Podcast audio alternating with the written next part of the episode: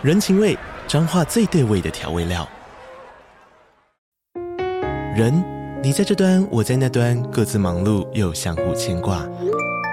情，街角的吵杂声传递温暖与思念。味，是从每一个转角跳出的乡愁。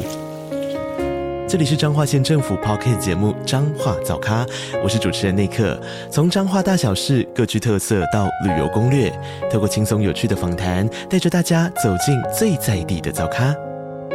准备好了吗？彰化的故事，我们说给你听。以上为彰化县政府广告。如果你也和我一样，喜欢一些灵异故事，欢迎你加入我。我的鬼话连篇，你不听不可。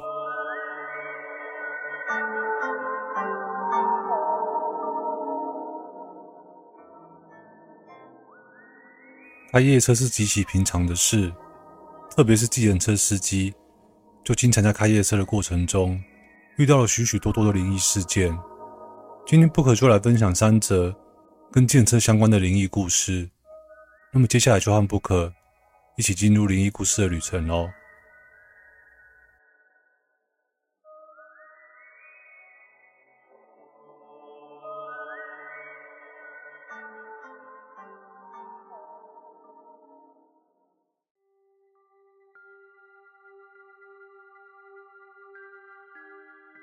故事一：误闯他们的世界。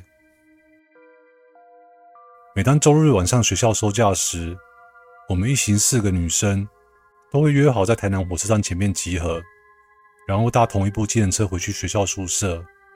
还记得那天的计程车司机大哥，年纪跟我爸爸差不多，为人很亲切健谈。一上车后，我便坐上副驾驶座，其他三位同学则是坐在后座。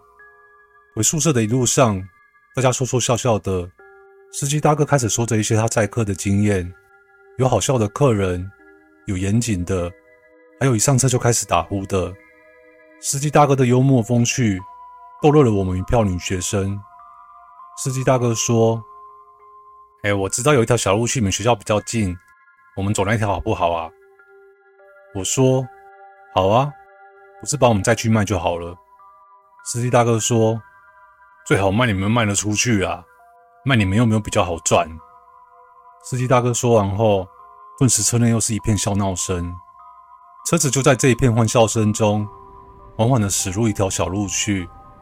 话说，这条小路蛮蜿蜒小条的，而且没什么路灯，沿途的灯光除了计程车的大灯之外，一路上看过去都是漆黑一片。车子就这样子的，慢慢的缓慢行进中，后面好不容易，渐渐的看到发亮的前方路口，这时才终于看到一两台车从我们前方的路口垂直行驶而过。司机大哥说：应该是这个路口啦，等等右转再开一下就到你们学校咯。我们心中反正不疑有他，想说司机大哥可是老司机，说的话一定没有错。接着我们很快的来到刚刚说的有车子开过去的路口那边，但是就在我们一到路口之后，却发现这条路是死巷欸，怎么会这样子？那刚刚我们看到的车子呢，那个亮着灯的垂直路口呢，就这样子不见了，消失了。明明我们整台车人都有看到啊，这是怎么回事啊？我们四个女生顿时纷纷慌张了起来，你一言我一语的讨论着。这时司机大哥语气沉重的说：你们现在都不要讲话。随即司机大哥便连忙把车子往后倒退，直接往人多大马路开去。这一整路上我们都没有人敢吭声，气氛很是可怕。之后终于到了学校宿舍，我们下了车后，司机大哥表情凝重地说：我开了二十多年的车，还是第一次遇到这样的事情。妹妹啊，你们要去拜拜哦，我等一下就要去拜拜了。我们付完钱后，司机大哥便连忙离开了。下车后我们四个女生虽然对刚刚发生的事还是觉得很诡异，但回到宿舍后也没发生什么事，并没有把这件事多放心上。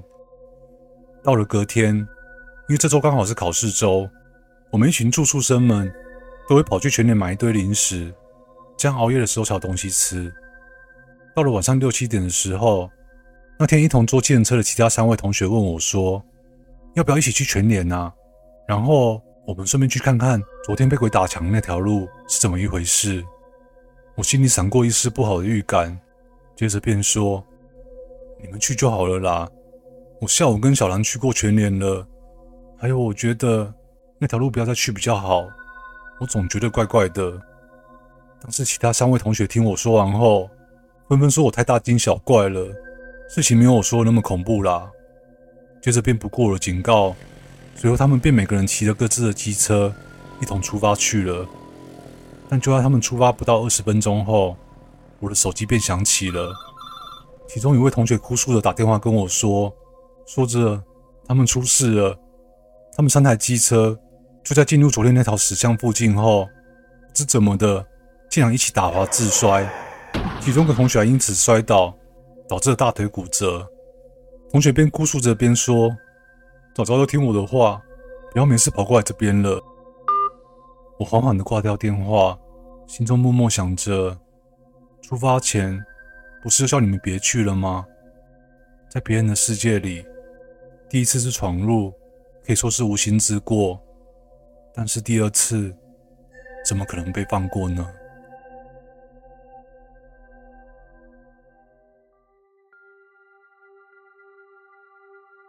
故事二，车上的女幽灵。据说每一辆车里面都有一个车灵，我相信这种说法，因为以前的我常常看见每辆车里面，不管是驾驶座、副驾驶座或是后座的任何一个位置，都有一个人坐在那里面，有时候是个影子，有时候是个实体。那时候的我可以保证，真的是每一辆车都至少看得见一个。比较不一样的地方是，假如我看到的是影子，他就会好好坐在那边让你观看，并不会有所反应。但假如我看到的是实体，通常我看到那个灵体后，那个他便会慢慢的消失，但只是消失在我视线里面而已，那个灵体还是坐在那边，并没有离开。记得以前听过某个师傅说过，道行比自己眼睛能力还高的阿飘，可以让我看，也可以不让我看。我想那些阿飘就是比我的眼睛厉害，能跟着我的阿飘也是属于那类的阿飘吧，而我只能感觉到他们的存在，并不能看见他们。今天我要说一个我亲身发生的故事。我家是住在桃园市杨梅镇那边，那天因为要坐车去找我男朋友，当时我准备在路上拦一台计程车，但因为我家附近晚上车辆本来就不多，要保证有计程车的地方大概就是在火车站那附近，只是走过去至少二十分钟，加上现在又是这么晚了，实在是很懒得走过去。思考了许久，决定还是在原地等车好了。就在我在原地等了大概六分钟之后，好不容易看到一辆计程车经过了，我兴奋地举起手挥个不停，但是却看到副驾驶座已经有坐了一位女乘客，顿时兴奋的心情转为失望，只是我原本挥舞的手渐渐地垂落了下来。没想到这个时候计程车居然来个大回转，然后开到我前面问我要不要搭车。我心里想说，不是有位女乘客了吗？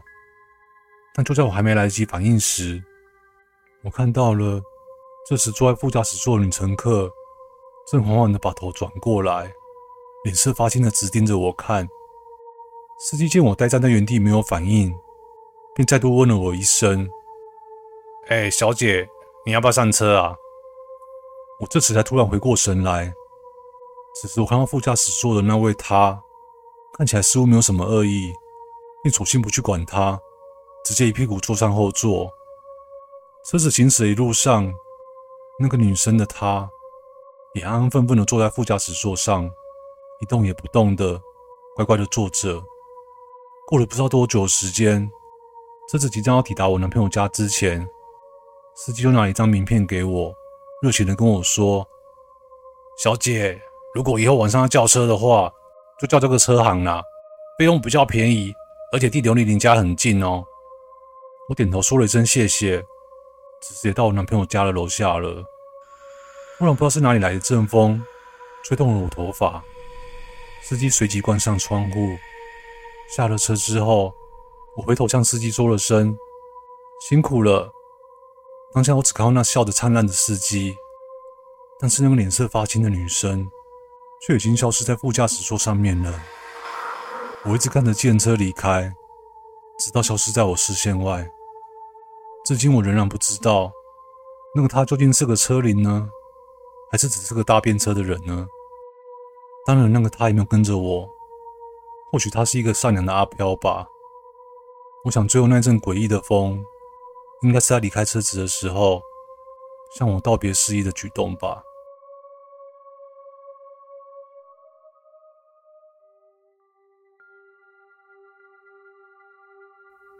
故事三：消失的计程车。这是我自己亲身体验过不可思议的经历。就在某一天，我一个人跑出去喝酒，等我注意到时间的时候，已经是深夜了。也因为喝了太多的关系，走了一阵子脚就走不动了。算了，不然就拦台计程车坐吧。就在我这样想的同时，刚好就有台计程车往我这边开过来。我立马举手拦车，上了车后，我便跟司机大哥说：“您好，请载我到前面郊区的红色大桥那边。”司机冷冷的回应说：“了解了。”之后车子便缓缓的开往目的地。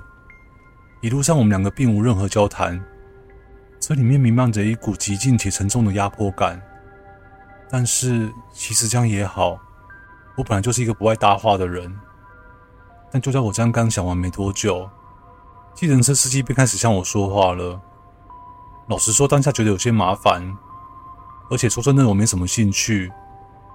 车内只有我们两个人，我陷入了一个就算不想听也得听的状况。司机寒暄完不久后，便突然问了句：“最近过得如何啊，客人？”怎么突然问起我的事情来了？我一边想着，这个司机真的很烦欸。于是我便勉强地挤出一些话来应付司机。其实那个时期，我不论在工作上或是生活上，都进入了非常差的状态。拜托司机载我去的地方，其实也是被大家称为自杀圣地的场所。也就是说，其实那一天，我已经准备好将自己人生落幕了，考虑着要去做自我了断的事情。唉，说真的，我不知道，也说不清楚。接着我的情绪就像溃了体的水坝似的，我便放声地哭了起来，然后一边诉说着我最近的遭遇。我边哭边想着，像我这样的客人，大概大部分人都不想要服务我吧。我的眼泪根本停不下来，当下一直哭个不停。但是那位司机大哥却很认真且安静地听着我说的话，接着便用很温柔的语气对着我说：“人生的路上虽然有许多艰辛且难过的事情，但是即使在那之中也是有有趣的地方啊，别总是想着一些痛苦的事情，要学会放下，加油啊，年轻人。”司机大哥用这样的话语鼓励了我，让那时的我心里感到无比的温暖。没想到我会对一个素昧平生的陌生人毫无保留说出我内心的心里话，对此我感到有些不可思议的感觉。对着一个素昧平生的人毫无保留诉说着自己的烦恼，也许在我心里面的某处是希望被关心的吧。“客人，客人，到达目的地了哦。”计程车所停下的地点是在我家门前，和我上车时所要求的目的地完全不同。回到家里后，说真的我真的松了一口气，真的必须好好感谢一下司机啊。我一边想着，一边拿起了司机的名片看了看。这时我才注意到名片上面写的名字好像在哪边看过，但是却怎么也想不起来。“客人，目的地到咯，来吧，快点下车，快点下车。”突然被催促下车的我并没有多想就下了车，然后计程车就这样子的缓缓的开走，渐渐的消失在黑暗之中。对，应该是说，根本是整个直接消失了。在那个瞬间，我觉得有点茫然跟不可思议，但是却没有任何恐怖的感觉，因为这个时候的我，已经察觉到了一件事，我知道那个司机大哥是谁了，那个司机就是我已经去世的爷爷。搭电车的时候，不知道为什么完全没有发现，下车了之后才一口气全部想了起来。我想起了过往与爷爷的记忆，一瞬间如同走马灯般的涌了上来。我想起了小时候在爷爷身边时，听着他一遍又一遍的讲述年轻时的种种故事。我们曾经一起把房间的灯全部关掉，假装是在电影院看电影那样的看电视。还有趁着爸妈深夜睡觉的时候，爷爷偷带我出去兜风。这些种种的回忆让我想起爷爷真的非常疼爱我。我想爷爷是因为担心我才来的吧。当下我知道爷爷即使到了天国后，也充满精神地做着他的工作。我也从自暴自弃中重新站了起来，现在也努力地过着自己的生活。爷爷，谢谢你，我会好好活下去的。还有爷爷，我很想你。故事说完了。